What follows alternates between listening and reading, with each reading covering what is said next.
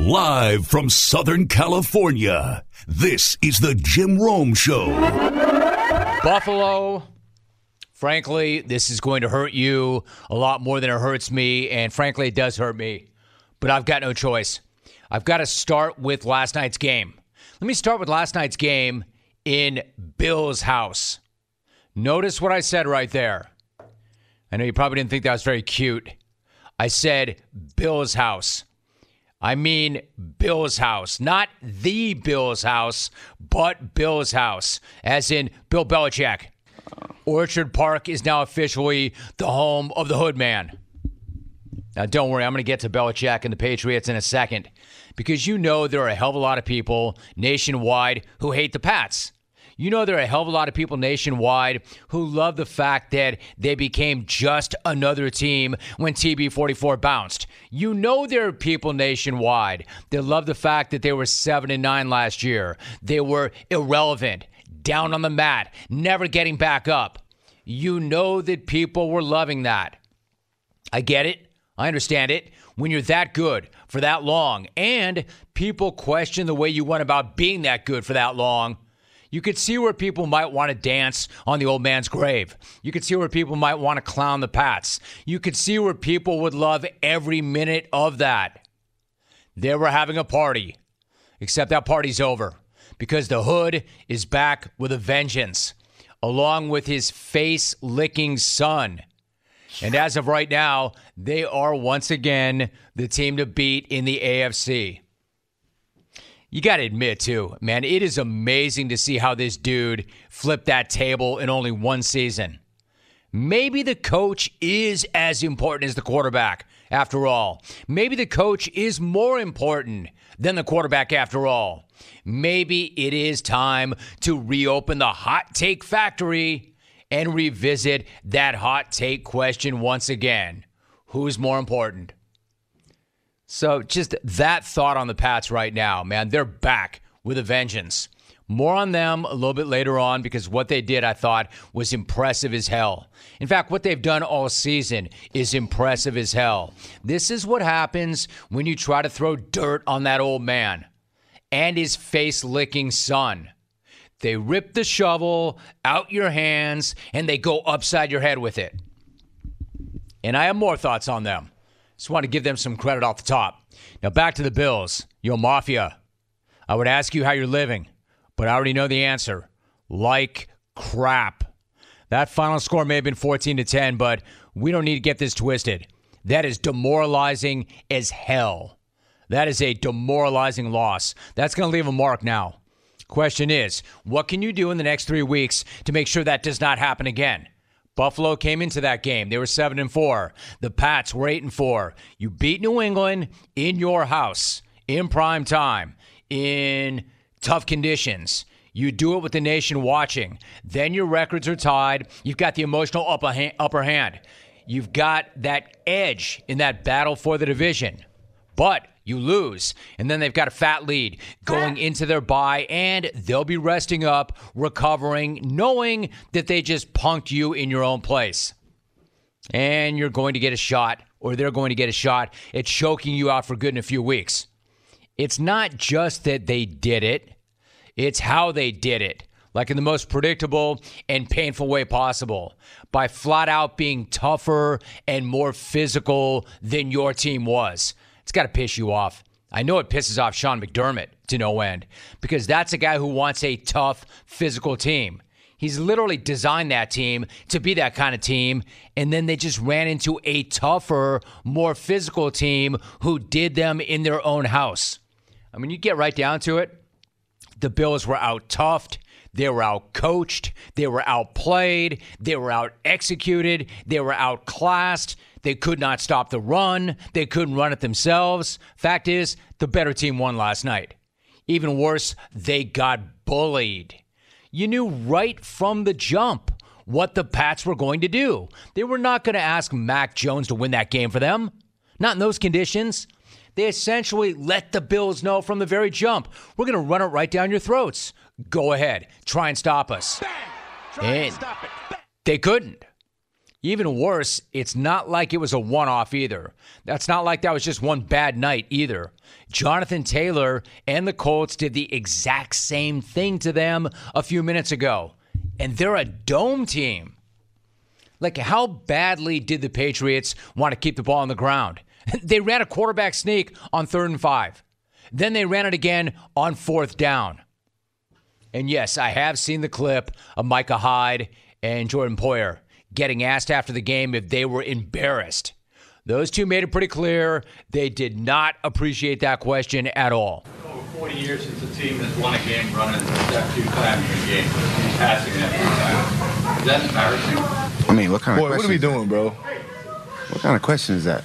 The nation's going to be criticizing you of calling yourself. All right. I think we. I Keep- think we keep gave that- up keep- all right. seven points. Yeah, we- 14 four- 14 to 14. 14 to 10. Is that the final score?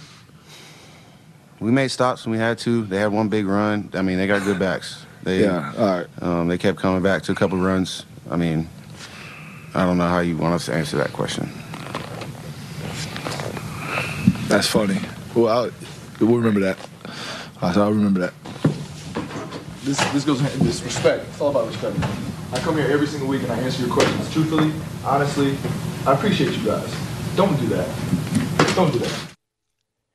Man, that was something, wasn't it? That that was awkward. That was cringy. That was tough to see. Those are two class guys too. Two good dudes. Two good dudes, and you want those dudes on your team. You want them in your locker room. I have to say, questions about their run defense are legit. But I could see why they objected to the way that question was framed. Like, what kind of an answer were you looking for there? Actually, I know what kind of an answer you were looking for there, and you got it. You got it. You ask these guys in a moment like that, heat of the moment, where there's unbelievable frustration. They just got the ball run down their throats. And by the way, it's not the defense's fault, which I'll get to in a minute completely. But if you ask them if they're embarrassed and they're coming off a game like that, a couple of really proud guys, you're going to see where they're going to react like that. And I could see whereby they might have been frustrated in that moment. I get it. You know why? Because they all were. Everybody having anything to do with the Bills was frustrated last night, including their head coach. They were all frustrated and not doing a very good job of hiding that frustration. The Pats will do that to you now. They will. Now, I do want to be clear about one thing. As much as that Bills run defense got gashed and as pissed as they were, listen, that L is not solely on them. No, they didn't get off the field the way they would have liked. They weren't as physical as they wanted to be, I'm sure. The Pats did run it on on them and run it down their throats. But the loss is not exclusively on that D. Far from it. Like while everybody wants to talk about Mac Jones throwing only 3 passes and probably could have thrown even less. I'll get to that later on. How about we talk about Josh Allen throwing 30 passes? 30. 30 passes in a stadium that looked like a snow globe at kickoff. The Patriots looked at those conditions and they attempt three passes. The Bills look at those conditions and they throw 30 passes. Like, let's go all air raid with it. Let's Don Coryell the hell out of this thing. I mean, honestly, it's either really stubborn or really dumb or both. When was the last time you saw one quarterback throw 10 times as many passes as the opposing quarterback in a game? Look, I understand that Josh Allen's got a cannon. I mean, it's a credit to him and that howitzer that he's got attached to his shoulder that he could complete even 15 passes in that stadium. The Pats, I mean, it was so windy, the Pats didn't even bother an extra point to kick an extra point in the first quarter. So I'm pretty sure that 30 passes was not a great idea last night. In fact, I know that was not a great idea. Not in that weather. Last night, the Bills were the ones who looked like a dome team. They were the ones who looked like they had never been in the elements before, had never played in bad weather before, didn't know what to do in those elements. I mean, where were the designed and designated runs for Josh Allen? Like, I know you don't want to put your quarterback at risk on every single play, but we are talking about a dude who's a battering ram as a quarterback. We're talking about a guy who can truck a linebacker or two. We're talking about a guy who can be a threat if you let him in that department. Yet, time and time again, the Bills got the ball in great field position, but did nothing with it. Notice I didn't say good field position, I mean great field position. Sean McDermott said afterwards their starting field position was basically the 40 yard line, but they went one for four in the red zone, and their only TD came on a muffed punt. My And as much as I like the guy, and I do like the guy, and I know you like the guy, Mafia, but Dawson Knox picked a bad time to have a bad game, and he had a really bad game. Like, win as a team, lose as a team, but it's tough to win as a team when a normally really reliable guy keeps dropping passes and making mental mistakes. Like, time and time again, the Bills fell apart in the red zone, and the Pats stepped up, like on this fourth down game. Allen looks over the defense, got the shotgun snap. They rush five. Here comes the blitz. He throws a line drive pass. Batted down at the one. Batted down on the hash mark by Myles Bryant at the one yard line, just outside the goal line. And New England's defense does it again. They do it again. Stopping the Buffalo Bills deep in their own zone. And on downs it goes to New England. Westwood won all night long. All night long. What a painful end to a brutal night for the Bills and the Mafia. Now you've got to sit with that reality that the road to the division title does, in fact, go through Foxborough, and that Big Brother Bill got over yet again. Like, I so badly want to call this Bills Patriots matchup a rivalry, but it's really not. It hurts me to say that to you, Bills Mafia, but it really isn't, right? Not when they got over again. Not when they went into your house and did you like that. Not when both teams looked at those conditions and then went about it that way. You're kind of like, hmm, well, blizzard conditions. What should we do? Uh, air it out. Massive whirlwinds. Let's dust off the K gun. You know, I've had Jordan Poyer and Micah Hyde both on this show. I love these guys.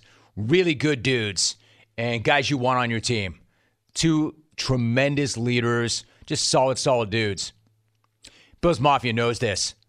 But asking if these guys, if they're embarrassed right after a physical game like that in the heat of the moment, I think you kind of know what kind of answer you're going to get. That kind of an answer. What are we doing, like, for bro? instance, for instance, what if I had to do a presser? What if I had to do a press conference after a terrible show? Well, what if I had to do a press conference after I got a bunch of terrible phone calls and a reporter came at me with, Hey, Rome, are you embarrassed by your performance? I- might go off the deep end too. The hell do you think? You think I like taking those telephone calls? You think I have a choice about taking those telephone calls? I have to involve them. Most of them are P1ers. You know how many worse calls didn't get on the air? You think those are bad? You should have heard the ones we turned away. What are we doing, bro? What are we doing, bro? Why are you asking me about those terrible phone calls? Those were the good phone calls. What are we I doing here, bro? I I remember that. Well, I'll remember that, man. I'll remember that. So, you're craving some protein after a good workout. This time, do not make a shake or eat a bar.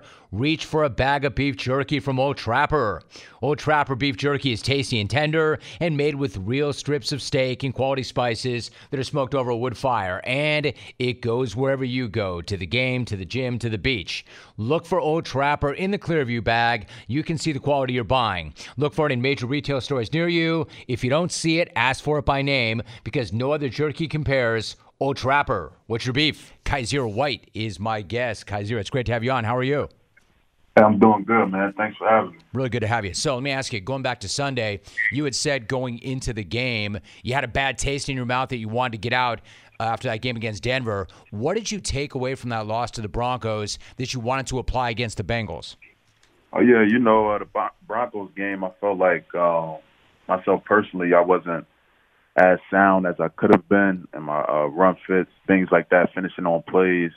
You know, that's never really a problem with me. So you know, after dissecting the film, you know, I had a bad taste in my mouth, and I was just eager to get back out there Sunday against the Bengals and uh, you know, put my best foot forward and uh, come out victorious. All right, so as a team, you guys jump out to a 24 nothing lead on the road against a good Bengals team. And then Cincinnati starts to chip away and climb their way back in. They make it a two point game going into the fourth quarter. What's it say about your group on both sides of the ball that you shut them down in the fourth and you pulled away for that 41 22 win? Yeah, man. I think overall we have a real gritty team. I feel like we never really gonna give up or not battle hard uh, through the finish. So, you know, when they when they uh, cut it to a two point uh, score, we knew uh, you know we just had to keep battling and fighting and keep playing our game. Uh, good things were gonna happen, and uh, we'll come out victorious, man.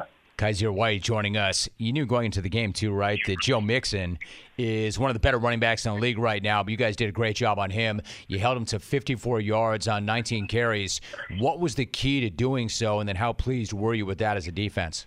Yeah, man. Like you said, uh, Joe Mixon is a great running back, one of the top uh, backs in the league, and we know uh, teams going to want to attack us in the running uh, run game just because we've been kind of inconsistent in that regard uh, throughout the year uh, we know we can get it done stopping the run. So we all just have to come together, make sure we play playing assignment sound football and uh, reading our keys and uh, you know just playing physical at the end of the day, man. I feel like when you're playing physical, everything else really gonna take care of itself. Yeah, how much? I mean, there really is something to that, right? You know, for years and years, you didn't really think of the Chargers as a super physical team, but you've shown up in that way. How important was it for this team to show that you know what we we can't punch you in the mouth, we can't blow you off the ball, we are a physical team. We'll get after the quarterback. Oh yeah, definitely, man. I feel like it all comes down to you know your mindset. If uh, you know you got the right mindset going in, and uh, you're just ready to do whatever it takes to win, I feel like you know, you're going to show a lot of physicality out there on the field. So that's pretty much it. I feel like our mindset has changed. And, uh, you know, we just got to keep uh, putting it out on film and uh, keep doing it week in, week out. So, Kyzir, what do you think in terms of the mindset? What was the impetus for the change? How much of that is about your young head coach, Brandon Staley? Oh, yeah, man. Coach Staley, he's a great coach. Uh, you know, he really knows what he's talking about. And, you know, he, uh, physicality is a thing he always talks about, uh, being, you know, mentally and physically strong. So, uh, you know, we just try to take that into account every day at practice and, uh, you know, every game on Sundays, you know, just to back him up on that. What about the way you fit into his system and the way he uses you? For instance, if we were to go back to camp, he was hyping you up in the media even before the year started. You already have a career high in tackles. I mentioned you've got 96 already. How do you like his approach to defense and the way you fit into that defense? Oh yeah, man, I love this system. You know, uh, he's a hell of a coach, real defensive minded. Uh, obviously, was a D coordinator at uh, with the Rams last year, but you know he lets you play free and he, he puts us in position to uh, maximize our strengths. You know, so uh, you know when we going out there, we're not really thinking too much. We just playing ball. You know, see ball, get ball. You know what I mean? So I love the system, man, and I can't thank him enough for giving me the opportunity to you know showcase what I can do. Hey, speaking of what you can do, can I say like talking to you right now kind of reminds me of watching the way you play. As an example, he says that you're calm. You play fast and you play a position where there are bodies flying around, but there's calm. You main you have this sense of calm that you're able to maintain. How are you able to stay calm in the middle of all that? Um, I think I think when you're prepared and uh, you know you prepare well and all throughout the week, I feel like it allows you to to play calm on Sundays, where I feel like it's as if if you didn't prepare well, you might get a little rattled out there on Sundays. You know, things gonna happen where it might shake you up a little bit, but I feel like when you remain calm in any uh, given situation, I feel like you're gonna come out. You know, you're gonna like the results you see. So that, I just try to remain calm at all times and uh, you know, just let the game come to me. Don't try to force anything. Just you know, play good football. Kyzir White joining us, man. It's like it's such a cliche, but it's so true, right? Preparation does breed confidence. If you put the mm-hmm. time in and you're prepared, things are going to slow down. You will be calm. Otherwise, you're flying around out there and you're not comfortable because of the numbers you're putting up. Your name is getting a lot of attention and run for the Pro Bowl. I understand that might not be your primary focus. I get you're a team guy, but what would it mean to you to get voted into the Pro Bowl? Oh yeah, man. I would obviously love to get voted into the Pro Bowl, but I would not want to play. I would rather be in the Super Bowl, uh, playing in right here in LA, man. But yeah, of course, it would be a great honor to, uh, you know, be playing in the Pro Bowl. But you know, I still got a lot more to do. Um, you know, I'd rather get these wins, get into the playoffs, and you know, make a Super Bowl run. But yeah, it would it would be awesome to play in the Pro Bowl uh, for sure. But you know, I still got ways to go, and I still got a lot more things, uh, you know, to put on tape and, you know, to accomplish first. All right, so that big picture thing you're talking about that you'd rather be in a Super Bowl than a Pro Bowl. It's December. You're currently fifth in the playoff standings. Like, how much attention do you pay to that? And then the larger picture, how much does it fire you up to know that you can go to work every single day knowing how much is on the line with these games in December and how high the stakes are? Yeah, man, I wouldn't want it any other way. You know, pressure bust pipe. So it's really gone. uh, you know, show what, what type of team we are here. We know every game is – you know, a playoff game from here on out. So I'm I'm excited to see how we gonna respond to it. You know, try to take it a day at a time, and you know, not even try to think ahead too much, but just take it a day at a time. And I feel like we'll see uh, good results. And pressure does bust pipes. Pressure is a privilege. And then you've got the Giants on Sunday. There are some questions about who they might be starting at quarterback. So, how do you go about preparing for a team when you're not exactly sure who's going to play quarterback? Is there a difference, or does it really not matter in the way you prepare? No, I don't think it matters who they really put uh, back there. You know, we can't take uh, any team lightly. It's the NFL at the end of the day, and I feel like anybody could – uh, be beat on any given Sunday. So you know, we go out there and uh, be lackadaisical and taking them light. You know, they're gonna come punch us in the mouth. So I feel like our mindset going into this week is the same as every week. It doesn't really matter who they got at quarterback. Let's just go out there and get after them. Because you like you've really settled in. Like you played your college ball West Virginia, as I mentioned. How do you like living and working in Southern California, and especially going to that building and playing on Sundays?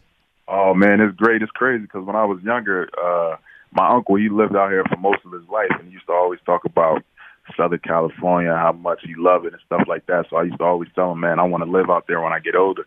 So like just to get drafted, um, you know, by the Chargers, like I, I was manifesting it my whole life. Man, it's nothing better than this. The weather, the the vibes, the scenery, uh, good food out here. It's just a good environment, all in all. So man, I can't complain at all. I love it, and I really don't want to go anywhere else dude, my thing is like I think you fit in perfectly on and off the field. Like you get it, you understand it. You, know, you mentioned that you manifested it. I mean, do you believe that? Do you believe if you put something out in the universe, it comes back? Do you believe in that kind of manifestation? Yeah, man, it's kind of crazy. Like some of the things me and uh, my brothers talked about throughout our whole life when we were younger, we're like we man, we made it happen, and it's just so crazy to look back and. uh you know, you sit down and you know reflect a little bit, and uh, you know everything that happened today, man, we kind of spoken into existence, you know. Actually, I love that. So, what about like in terms of like coincidences? Do you believe are there coincidences or maybe not, man? Maybe does the universe work a certain way for certain people? Is what I'm getting at. Yeah, I don't, I don't really believe in a coincidence thing. I feel like, like you said, the universe is gonna work in a certain way.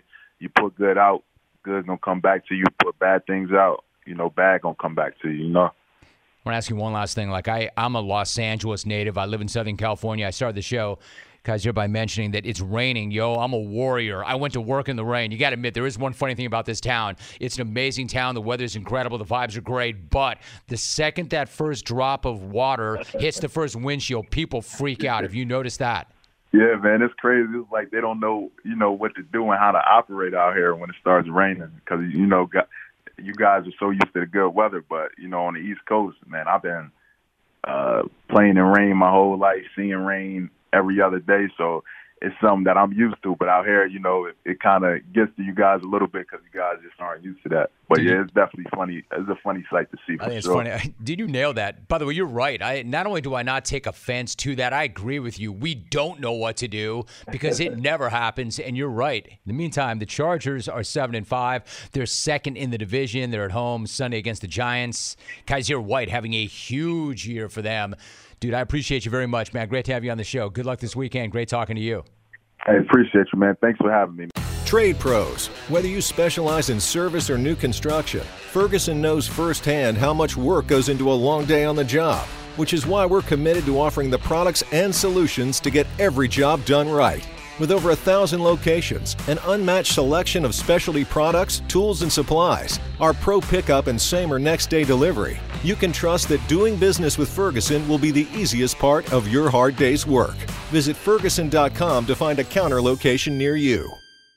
The Patriots don't just have the best record in the division, they've got the best record in the AFC. And they've won seven straight and they have dominated just about everybody that they have faced since the middle of October. And they haven't just won those games, they are jacking people up. They're jacking with people physically, they're jacking with people psychologically. And now they head into their bye. They get a chance to rest and recover and then probably emerge even better than them going in. And right now they're going in really well. I brought this up earlier, so let me point, point this out and put it to you another way. As it stands right now, who do you think has a better shot at going to the Super Bowl? Bill Belichick or Tom Brady? like, it's not about this per se. And like I said, I don't want to swing the doors open to the hot take factory once again. But if you were looking right now at the two situations, and it is complicated, but if you looked at the two situations right now and you were looking to win a ring right now, who would you rather be riding with? The Patriots or the Bucs? The fact that you're not automatically just defending the Super Bowl champs says a hell of a lot. The fact that you might actually say that you like the Patriots more says even more. If you look at it objectively, wouldn't you say the Pats over the Bucs? Like I understand that Sean McDermott, who I think very highly of, hell of a coach. I understand where he didn't want to give Bill Belichick a ton of credit last night. I get that. I do. But the fact of the matter is, we should give Bill Belichick a ton of credit for what he's done last night not just Sean McDermott, but all of us. We all should. You're visibly frustrated and, and animated. How would you just explain the, the psychological component of coaching against Bill Belichick, especially when he's doing something like that, just running the ball constantly? Yeah, it's not the, let's not give more credit than we need to give credit to Bill Belichick in this one. It was um, whether it's Bill or anybody else, they beat us, right? Jordan and Micah asked if they were embarrassed after the game, did not appreciate that question to Sean McDermott. I'm telling you, man, it was raw. It was raw. The Bills were really frustrated. That was a tough night. So once you're done asking the defense how they felt about having the ball run down their throats, then you go to the head coach and you ask him, hey, how do you feel about that other guy over there who's the best to ever do it, who went in with a brilliant game plan? And then Sean McDermott's going to say, you know what? How about we don't give that guy all the credit? Let's not give more credit than we need to give credit to Bill Belichick in this one. It was, um, whether it's Bill or anybody else, they beat us, right? I think what he's saying in part is one guy does not get all the credit. And I think what he's saying in part, and he's being very careful about saying this hey, man, they beat us. They beat us.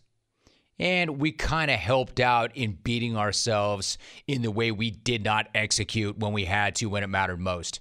But here's the thing I'm not just talking about the game plan. And if you're only focused on the game plan and you're only focused on the fact that they had Mac Jones throw only three passes, when in reality he didn't have to throw one, I think you're missing the point because it's not just about last night's win. And last night's win was not just about Belichick and Stevie and Josh McDaniels refusing to have their rookie quarterback, who tweeted a few years back that he had never even seen the snow, go out there and start chucking it around a lot in the snow. I mean, yeah, it's pretty funny that Jones only threw it three times. Just as it's pretty funny that Matthew Judon said that Jones does not deserve any credit whatsoever. You know, just hats off to the offense, really, everybody. Uh, probably besides Mac, he really didn't do nothing besides hand the ball off. But, uh, it's actually pretty funny, right?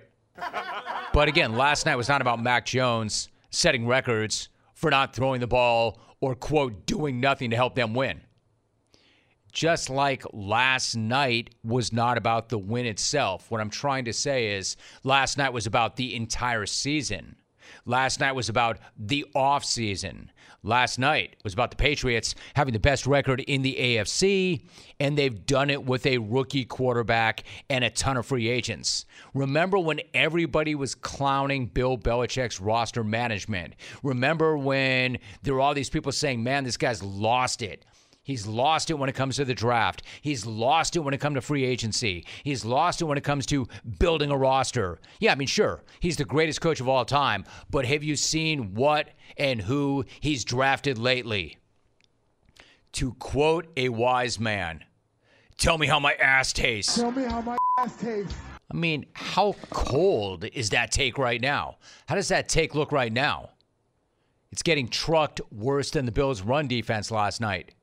Like you want to talk about Bill, Bill Belichick and the draft. he crushed it with the only draft pick that matters. Mac Jones does not just look good, he looks great. His teammates love him. He's getting better and better by the week. No less an authority than Peyton Manning could not stop raving last night about how locked in the kid is. He showed up looking like a 10 year vet. And it's not just Jones.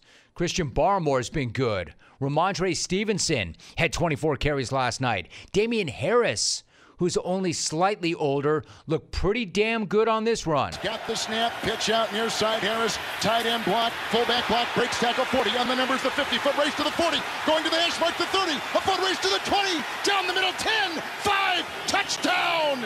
A burst by Harris. Up the middle he goes and finds a 64 yard gap. And what kind of a find has Hunter Henry been? And Jesus Christ, it's Kendrick Bourne. That's looking better by the week. I could go on and on and on. And that's before we even get to the defense. And all I'm going to say about that defense is two words Matthew Judon. That's all I need to say about that defense. And if you don't understand, go ask somebody. What I'm saying is that roster is damn good and it's getting better. And last night was not just about the Pats showing up and dominating the Bills in their house, it was about identity. It's about who they are. That's how good they are. Let me tell you about an amazing product. You know, you can access content from over 59 different countries by changing your virtual location with a single click. With NordVPN, you could be anywhere in the world virtually and access content from those regions. If you're outside the US, you still have access to all US streaming services. You will never miss your favorite show ever again, and it's super easy to use. Now, you might hear people say that VPNs have a rep for slowing down your internet speed. Not with NordVPN because it is the fastest VPN in the world. Plus, you don't have to sacrifice internet speed for better security. With NordVPN, internet traffic is routed through a secure encrypted tunnel which protects your data and your privacy. With NordVPN, internet traffic is routed through a secure encrypted tunnel which protects your data and your privacy. You can also have NordVPN on up to six devices, so all of your devices are protected. You can also have NordVPN on up to six devices, so all your devices are protected. Go to nordvpn.com slash Rome or use the code Rome, exclusive podcast code, and get up to 73% off NordVPN plan plus a bonus gift. Be quick because this offer is limited. That's nordvpn.com slash Rome or use the code nordvpn.com slash Rome. Kelvin Sampson is my guest. Kelvin, there is so much to talk to you about, but first off, let me start with you. How are you doing? How is your life right now, Kelvin? Well, first of all, Jim, always uh, good to be on with you, uh, my friend. Um, everything in Houston's uh, going good. You know, we um, have a team I really like. Um, uh, tough kids. They, they they really compete, play together.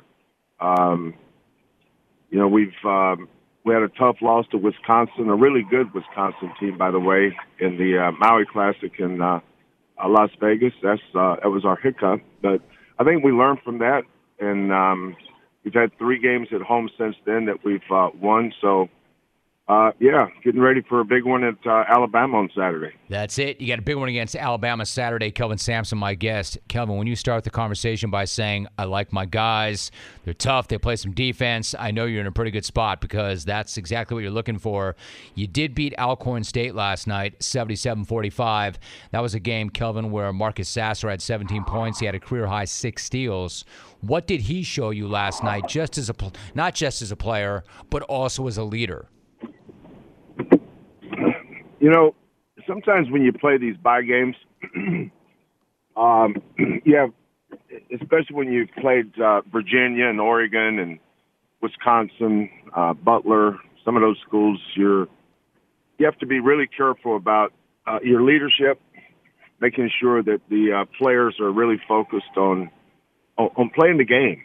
You know, the there's a I, I believe in karma. I think there's a lot of karma involved in um, in preparation and how you um, uh, prepare, your mindset, and having a guy like Marcus is, is such a godsend for any coach. Um, he's a very serious young man. Um, comes from a, a tremendous lineage with his uncle Jason Sasser and Gerald Sasser, both having played in the NBA, and um, Marcus's father is their brother. So he's he comes from a great basketball family, but very mature kid, real quiet. Um, he, he's learning to lead his way. Um, just his defense uh, last night, uh, how hard he played, getting on the floor, being the first one on the floor after loose balls, always pays attention in the huddles. Um, uh, serious about his um, uh, preparation. Um, Mar- Marcus is our leader. Uh, our kids really look up to him. You know, he was, you know, he's in his third year here. He, knows nothing but winning, and he's been a huge part of all of our teams. We are talking to Kelvin Sampson. You know, Kelvin, you're coming off an amazing year that included a tournament title, that trip to the Final Four. I'm not saying you would ever do it because you're not built like this and you're not wired like this, but when you have that kind of success, there might be a concern that some might rest on their laurels, but you have been demanding how do we go from good to great? How have you gone about addressing and trying to answer that question? Yeah, so there, there's certain benchmarks that we try to hit every game, and, and, and I hold them accountable for this for instance, uh, rebounding.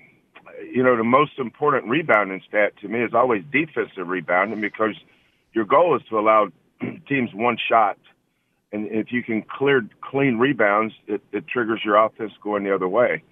Um, on the other hand, when you shoot and miss, um, are you a team that's going to try to get second, third shots, or, or are you going to get back and try to build your defense in transition? So, you know, everything we do game to game is built off rebounding. Um, you know, second and third shots has kind of been our our uh, mo around here. But to get an offensive rebound, Jim, we've convinced our kids that it takes two people. Oh, somebody's got to be the kamikaze guy, go in there and tip and keep it alive. Then another guy has a chance to come in and clean it up and get it. Uh, and if we don't have a clear path to put it back in when we do get the offensive rebound, uh, we kick it out, and our terminology for that is daggers. We score a lot of points.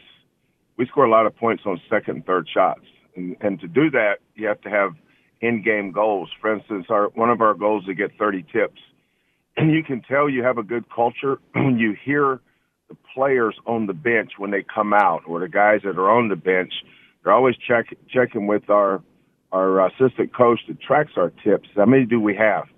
you know, like at the end of the game last night, we're playing um, a team that we're up 30 on, and our guys are going, we we have 28 tips, we got to get two more. Uh, now, part of that's because they don't want to run, it, it, which is what they'll have to do if they don't get to 30 tips. But the other part is is that keeps them engaged in the game. It, it keeps them connected to to a goal, something we're doing, and, and to me that that kind of allows you not to overlook anybody and, and play the game um, uh, the right way. That it's an important game because it is our next game. You know, sure we got Alabama coming up on Saturday, but we wanted to get 30 tips last night. I think we wound up with uh, 11 or 12 offensive rebounds, something like that. But uh, to get 30 tips means our kids were were competing and um, uh, really tuned in to what our goals were in the game, and that's and to me that's how we've got to play. On nights when you're making a ton of shots, tips aren't as as important maybe but you're gonna have, um, you know, you're always gonna have games where the ball doesn't go in. Can you win games when you're not making shots? And to me, that's that's how you go from good to great. We're talking to Kelvin Sampson. That's a really interesting response, Kelvin. So, like, when you're looking for players, obviously you're looking for a fit, but you want somebody who's going to buy in. You want somebody who's going to understand the culture. You want somebody who's going to understand exactly what it is you're talking about. So, what's that fine line between finding that guy who's really gifted, who's got that great talent, versus that person who understands this is the way we do things around here? No, that's that's a great great question. You know, sometimes it comes down to something as simple as this, uh, Jim. I like I watch a kid play and somebody that's talented, and one of our one of my guys uh, likes him, and I'll look at him and say, "Would you rather coach that kid, or would you, or do you have a problem coaching against him?" You know, some some of the more talented guys, I'd much rather coach against some of those guys, whereas a guy maybe not as talented or as ballyhooed, um, a kid that just just does whatever it takes to help his team win the game. You know, whether it's uh, uh, deflections, loose balls. Sure, he can score, but it's what what do you do to impact winning other than putting the ball in the basket? And do you understand that? And that's where the evaluation part of recruiting becomes important. You know, if you're at um, a certain level of school, you're probably recruiting more than you're evaluating. But at a school like Houston, we have to be really good at evaluating kids that will fit into our culture. Uh, for instance, our our little point guard last night, uh, Jamal Shead. He, last year, he didn't get to play very much because he backed up DeJon Jarreau, who was our senior point guard. But this kid was in the shadows, learning and working. But I remember recruiting him out of high school. Uh, he played on uh, Jermaine O'Neal's Drive Nation AAU team out of uh, Dallas, and uh, we just loved his toughness, his competitiveness, and we thought he'd be a great fit for us. Last night he had 11 assists and no turnovers. Uh, the game before he had four assists and no turnovers. So th- this is a kid that we evaluated and said it's a great fit for our program. Um, I had no idea at the time who was recruiting. I didn't know what offers he had, but I do know that kid fit us, and that was that's and that's uh, that's why evalu- evaluating and, and the evaluation part of the recruiting process is so important. We are talking to Kelvin Sampson. He is the head coach at Houston. You know, Kelvin, I'm kind of struck by what you said about, you know, a, a school like Houston or a program like Houston. Here's the thing. The only program over the past three years with more wins than yours is Gonzaga. This is really elite company to be keeping. You and I have talked about where that program was when you arrived. What's it mean to you to be where you are right now? Well, I'm I'm I'm happy and I'm proud, but I'm really happy for the people that supported us from day one. You know, when you win, everybody uh, is, you know loves you. You know, it's like you know, winning winning has many fathers, and um, losing is is an orphan. You know, there's not many people around when you're losing. But when we got here, uh, Mack Rhoades, who's now the AD at Baylor, um, and I talked about this job and and um, um, the road that we're going to have to travel to get it there, and and and, I had a vision for how we had to do it each step, and he supported me. And then four months in, he takes the AD job at uh, Missouri, and Mack is still a really good friend of mine. Love Mack to death. And then Hunter Yurachek comes in as the AD, and and Hunter's really the one that that that moved the facility part of our plan uh, forward. You know, the Guy V. Lewis Development Center is a beautiful basketball only uh, uh, building that houses everything that we need from a uh, um, practical standpoint on a day to day basis, but also it's a tremendous recruiting tool. And then Tillman Fertitta, who is the uh, owner of the Houston Rockets, uh, chairman of our border region, has been been so good to me and our program. Writes us a check for twenty million dollars to put his name on our our brand new uh, renovated um, basketball arena. It was Hofheinz uh, Pavilion. Now it's the, the uh, Fertitta Center, and um, that place has become a huge home court advantage for us. Uh, and then Chris Pezman comes in as the uh, my third AD, and Chris has been awesome. Whatever we've needed, he he never says no. He says let's find a way to do it because he knows that whatever we ask for is something that the program needs. You don't ask for something personal. You always ask for something um, uh, that's important for the program because the program is bigger than any individual, obviously. So I've had great I've had great support from administration, and then our president uh, Renu is is so pro athletics, and and her and her husband Suresh sit courtside at every single game. So, um, you know, coaches and players win games, uh, Jim, but administrators win championships. Hmm. And the big reason why we've been so successful here is I've had unbelievable support from the top down. It starts with President Khator and and the great ads I've worked for. So critical if you're a head coach, and any would tell you that. Kelvin Sampson joining me for another moment or so. So, Kelvin, you got that big opportunity coming up on Saturday night. You face number nine Alabama. I had Nate Oats on the show last week. We were talking about why he wants to face great teams early in the season. A lot of coaches might want to avoid a game like this. What do you like about a game like this at this juncture of the year? I think it exposes you. You know, we we played Virginia, we played um, Wisconsin, Oregon, um, uh, Butler. Uh, you know, we Hofstra. You know, Hofstra uh, probably should have beat us. We we were lucky to win that game. Um, but but it also exposed us uh, things that we needed to work on.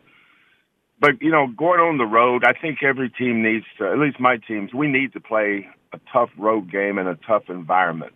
Um, uh, just to see how our young guys, you know, we we lost four starters from last year's team: Quentin Grimes, DeJon Jarreau, uh, Brison Gresham, and Justin Gorham.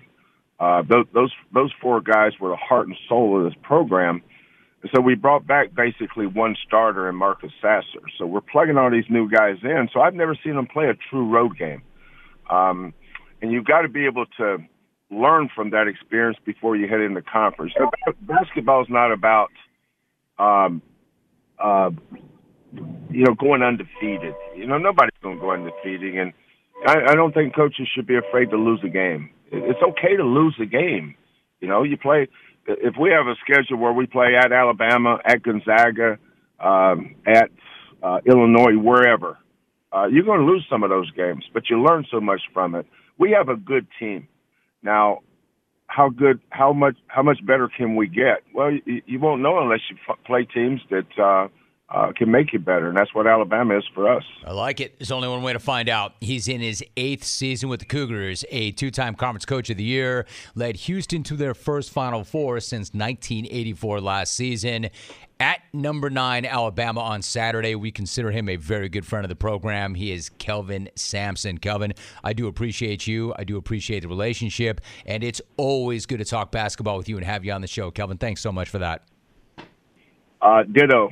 Uh, Jim, appreciate being on with you, brother. Home team, visiting team, your fantasy team, no matter who you root for, we are all on the same team when it comes to COVID 19. BioNTech and Pfizer remind you to please consider getting vaccinated. This says so. Belichick is getting called a genius for not throwing the ball with 80 mile per hour wind gusts and a rookie quarterback. Good stuff. Real Mensa. I saw it rain before I went to work, so I brought an umbrella. I guess I'm a genius too. Cooper Kupp must be a brain surgeon then. Signed Jake in NYC. Damn, Jake. Hate much?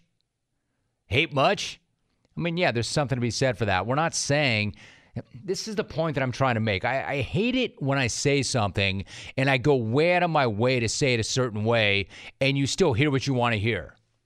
I'm not saying that he's a genius for, or Josh McDaniels is a genius for having Mac Jones, a rookie in some really bad elements, throw the ball three times. I'm saying it's smart. I'm saying they looked at the situation and they decided to run the ball and they let everybody know they were going to run the ball, but I'm not saying they're geniuses. I mean, easy, Jake. Now, in terms of Cooper Kupp, you're right. He might be a genius him talking about his TD after Sunday's game was damn near a postdoctoral dissertation. Touchdown specifically, your defender went and blitzed. What did you see there? How were you able to, to use that to your advantage? Yeah, they set a little three deep fire zone, brought the nickel off the edge, safety dropped down. Uh, it didn't look like they were doing a replacement fire zone, so I knew at the back away we were going to get three pushing through. Um, I had an opportunity to kind of run in there if I could beat my guy and just had to beat the safety to the end zone.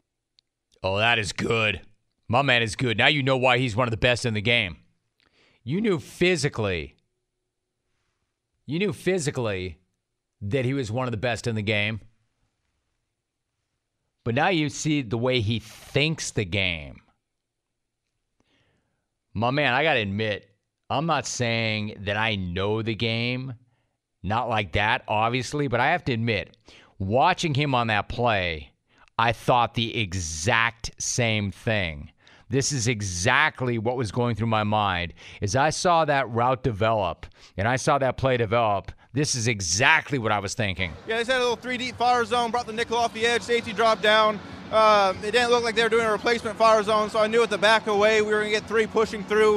Um, I had an opportunity to kind of run in there if I could beat my guy and just had to beat the safety to the end zone.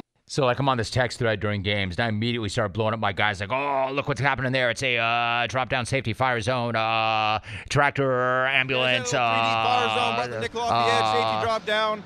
Uh, it didn't look like they were doing Yeah, a nickel replacement off the fire edge, zone, so uh, swimming pool, away, we combine, three uh, pushing through. Um, I had an opportunity to kind of run in there if I could beat my guy and just had to beat the safety to the And I knew if. I could just beat that fire engine into that combine, Yeah, into that safety drop down, zone, into the fire zone, the into the uh, towering inferno, Uh, and like they were doing into the uh, all-you-can-eat pizza. So I knew at the back away we were going to get three pushing through. Um, I had an opportunity to kind of run in there if I could beat my guy and just had to beat the safety to the end zone. Right? Exactly. I was going to say the same thing. He is Bruce Feldman. Bruce, there is so much going on. It's great to have you back. How are you? I'm doing great, Jim. Good to be on with you. Good to have you, Bruce. All right, so yesterday it became official. Mario Cristobal would be the next head coach for the University of Miami. You've got a piece up on the Athletic right now, Bruce, about the move from Oregon to Miami. Based on your reporting, how did this unfold over the past few days? Well, I think what has been the tricky part, especially from the Miami side, was Manny Diaz, who was had been there three years, and he'd really been kind of in limbo and really kind of twisting in the wind as UM money people were trying to see if they could pry Mario Cristobal, who was obviously grew up in South Florida. He's a Miami guy, played there, was an assistant coach there, and they knew he was very, very um, tied to the program. That he loved Miami, but as much as they knew he loved Miami, uh, they also found out that he had really strong bond with Oregon, and he built something there, and he was very excited about what he thought were the 2022 and 2023 Duck teams that he believed could compete for national titles, and so he was hesitant to make any kind of move like that. But ultimately, uh, especially on Sunday, things really ramped up, and it was all looking like Miami had gotten a lot of things you know, alignment, which I think, considering they're still without an athletic director at this point, is quite a task. And so as I got into like late Sunday night, you know, from my sources, uh, Cristobal was like, all right, this is something I got to do. But now it's the process of telling his team he didn't want it leaking out. He, he kind of made the unusual move of just basically having a players only meeting where a lot of the staff who were out recruiting didn't even know that that meeting was going on, where he was going to inform the team, yes, I am I am no longer going to be your coach. Here's why I'm leaving. And for Miami, honestly, it's a huge coup because Cristobal is known as a as a ferocious recruiter, and his teams have been really tough and physical. And I think those are both things that Miami football has struggled with for a long time. It, truly is an incredible get from Miami. Bruce Feldman's joining us.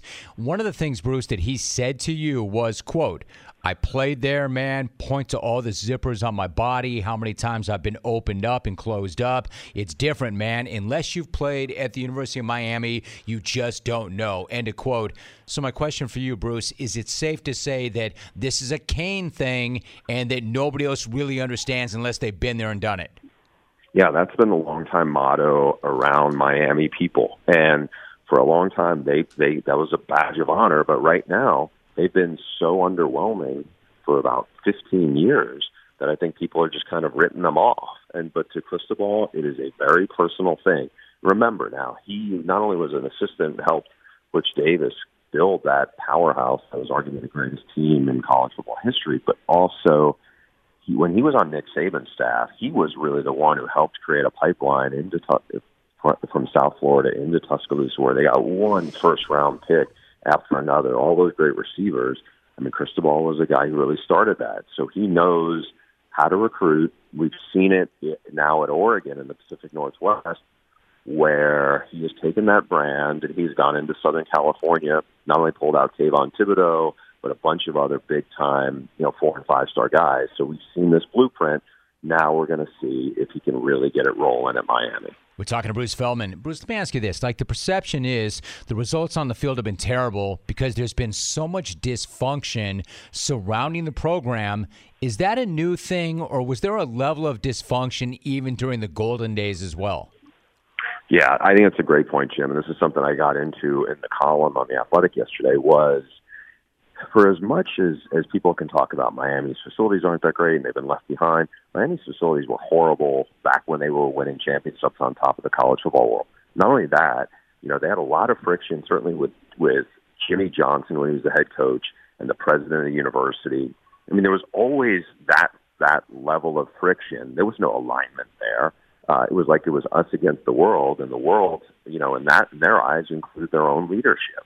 So I don't think it's a, you know, I, I think that needs to be put in context because so many people just say, well, this is why it doesn't work and why it's fallen apart, and they neglect to realize in a lot of times they wanted they thrived in spite of it. And if you talk to Cristobal, and I've known him for a long time, and I kind of get into some of the details in the story about how to them it was like all that fancy stuff that other you know some of those other kids want, and this that that woos and sways some of those other kids. We don't want that kind of kid. I mean, and so it'll be interesting to see how much his perspective has moved, if at all, when it comes to things like that. Because quite honestly, there's you know, there's a lot of programs that have, whether it's Texas, USC, to name a couple, who have kind of got sucked down this rabbit hole of taking maybe kids who maybe weren't as hungry and maybe they just wanted to chase stars and it backfired. So this is going to be an interesting interesting dynamic as it goes forward at, at, the U. I think that's actually fascinating what you just said in terms of that dynamic and what kind of player you want to recruit and whether or not they've got that that kind of grit and they're raw. And in terms of facilities, Bruce, let's not forget, right? His first head coaching job was with FIU. For those who do not know, just how terrible were the facilities at FIU when he took over? Oh, it was the worst setup by far in all of college football. I remember going down there. They didn't have a weight room. They didn't have any film set up. I mean, there there were the facilities were non-existent. And then when he got there, they found out they were getting hit with massive scholarship uh, sanctions. I mean, so you know, his kind of force of will that by year four they won their first bowl game was pretty amazing. And for all the people say, okay, well, this is going to be a massive rebuild this guy knows all about it. I mean, also keep in mind they were four and eight when he got to Oregon. So I think, you know, I think these challenges are things he relishes. He's been through it before, and I think he's got what's going to be critical. I think is he's got the support of Miami has this huge vocal like Godfather crew of former players, and you know many of them because they were NFL stars they know Mario Cristobal is not just one of them; he is kind of of them and part of it. And I think they they get it. So you're going to see probably a different level of alignment than we've seen there in a long, long time. Bruce Feldman is all over this beat. Bruce, let me ask you this: If Oregon beat Utah on Friday night, would Mario Cristobal be the head coach of the Canes right now?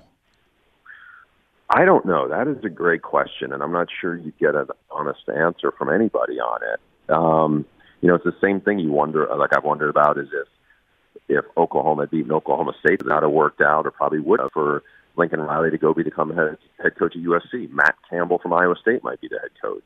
I mean, timing is really a crazy part of this, especially with how the calendar in college football set up with now this early signing period, and there's a lot of ads and, and boosters in scramble mode. And I, I think your point is is is a is a legitimate one. Hey, Bruce, one more thought about Cristobal. Like he, and you've pointed this out, like through sheer force of his will and his energy and his personality, he is a legend, like an icon on the recruiting trail. What is it about his approach that makes him so special in that regard? And what kind of results do you expect that he'll have in Miami? Well, I think there's two big things. One, I think he totally is authentic. That is who he is. There's no kind of no fluff around it. People know this was a guy who, you know, life in the trenches kind of guy. But also, I think the biggest thing is he is like addicted to recruiting. I mean, there's a handful of head coaches who are that way. Where I mean, Ed Orgeron was honestly this way too, where they don't golf, they don't do all these other, you know, other things. They love the chase and they love the battle and recruiting, and they love that process because I think they like to cultivate the relationships they have with high school coaches and families and he's he's been that guy. Like he has always been this relentless recruiter, and I think that's a big part of the selling point and the appeal for them to make this hire. All right, so before I let you go, Bruce, there's so many other things going on. If we could just hit on a couple of things really quickly, where do you think Oregon goes from here, and could you see them making a run at Chip Kelly once again? You know, I could see them making that move. He's had a he's had a, a pretty good year where it seems like he's really turned the program around and they've got momentum. They have a good chance to win their ninth game. Remember, you know, he still has some good relationships with with the most influential people up there, whether it's Pat, you know, whether it's Pat Kilkenny or or certainly Phil Knight. Uh, he has a lot of ties there. I know he and his wife really love Southern California, so I don't know what that you know how that would you know how appealing that would be necessarily because I think he's finally gotten the program where I think he's very comfortable with the direction and and he knows he has good good kids who have bought in and do all the right things. So I think on that standpoint, it's like, why would I leave now? Especially when he when he likes where he lives. Then again, he knows that place at Oregon. I think he knows it's in a good situation. We'll be interested to see if they really come at him. I, I wouldn't expect it to be a decision of, oh, Oregon's going to throw X amount at him. I just think it's a matter of where where do we ultimately want to be. Um, you know, to me, he would probably be the the top choice if they, you know, as they get into their search, just because you're talking about a guy who's 46 and seven in four years there. Talking to Bruce Feldman for a couple of more moments, I, I, think it's fascinating. Actually, I agree with you. He finally, after all this time and all this work and all this energy, he's got this thing where he wants it or headed in the right direction. He likes the area. Would he go back and would they want him as much as he might want that? We'll see. What about the fit of Brent Venables at Oklahoma, especially as they get ready for the SEC? Do you like that fit? I do, in that he is he was there when Bob Stoops really got it rolling, and he has a he has a great perspective on it. He certainly saw he helped. He was you know an invaluable part of Dabo Swinney getting Clemson, and you know to take a huge jump to be a national title contender and then win a couple. His reputation also hot, super high energy guy. Will be all over it recruiting. I think uh, you know a big selling point here is that for a program that felt like it was reeling a little bit and caught off guard by Lincoln Riley's exit. You know, you had Bob Stoops really stepping up the way he did to stabilize it, and I think you have another guy now who a lot of people have wanted to to try to hire as a head coach for a while, and it never happened. Now, you know, credit to Joe Castiglione, the, the AD there, who was able to make it happen relatively quickly. Hey, Bruce, really quickly, I'm really curious about your thoughts on this. Offense coordinator Joe Brady and the Panthers have parted ways. When you consider what he did at LSU, how much interest is there going to be in his services in college, and where could you see him ending up? You know, I could certainly see Brian Kelly wanting to make a run to try to bring him back. You know, he was the pass game coordinator and did a really good job there. Uh, he is a South Florida guy. He grew up and went to high school a half hour away from Miami. If I was Mario Cristobal, I would think really hard about getting with Joe Brady and seeing, hey, is this a fit here? Does he want to come home? We know, you know, when Miami was rolling, they had a really uh, lethal passing game. You know, a lot of great receivers. Obviously, you can start with Michael Irvin. A lot of really special quarterbacks. Joe Brady really, you know, thrived with that. Not uh, not just with Joe Burrow, but with Justin Jefferson, Ja'Marr Chase, that whole crew. It may not have worked out in the NFL, and maybe in part they made that move to, you know, and maybe gives them more flexibility to get in on some of these college OC jobs. Hey, Bruce, last thought you mentioned Brian Kelly. Look, you, you've done this a long time. I've done this a long time. We have both talked to Brian Kelly numerous times. Have you ever spoken to him and heard any scent or any hint of an accent the way we saw when he got off that airplane and showed up in the arena and addressed the new fans in Baton Rouge? No, I'll be honest. That was that was so bizarre.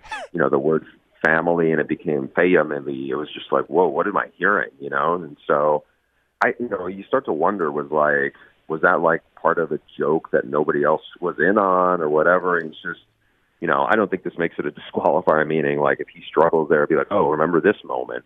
But it was totally bizarre when I saw it online. I ended up watching it like five times. I'm like, did I just hear that? But you know, at the end of the day, Brian Kelly is a really good coach. He's proven it everywhere he's been. Now, this is a big change. Uh, want to see how he does in the SEC, but there's there's been a handful of guys, Nick Saban included, who were not, you know, from the SEC who went in and flourished. I mean, both Nick Saban and Urban Meyer certainly did. Brian Kelly has a lot of credentials. The the the Southern accent or the fake Southern accent. I mean, that you know, I don't know when he'll live that down. Probably after he, you know, if he can win his first championship, then I think people will, the joke will be on everybody else. Yeah, either that or never at all. Bruce. Uh, that, that whole thing was so weird. I agree with you. Like, I agree. I agree with what you just said. He's a really good coach, a really good coach who's won everywhere. I have no idea for the life of me why he felt like he needed to do that. If that's a joke, then none of us got the joke. That was wild, man. That, that was incredible. Like, Nick Saban did not do that. We all know this guy's from Boston. We all know this guy spent the better part of a decade and a half in the Midwest. like, who put that in his head? Why, why did he think that was a good idea or that might resonate with somebody?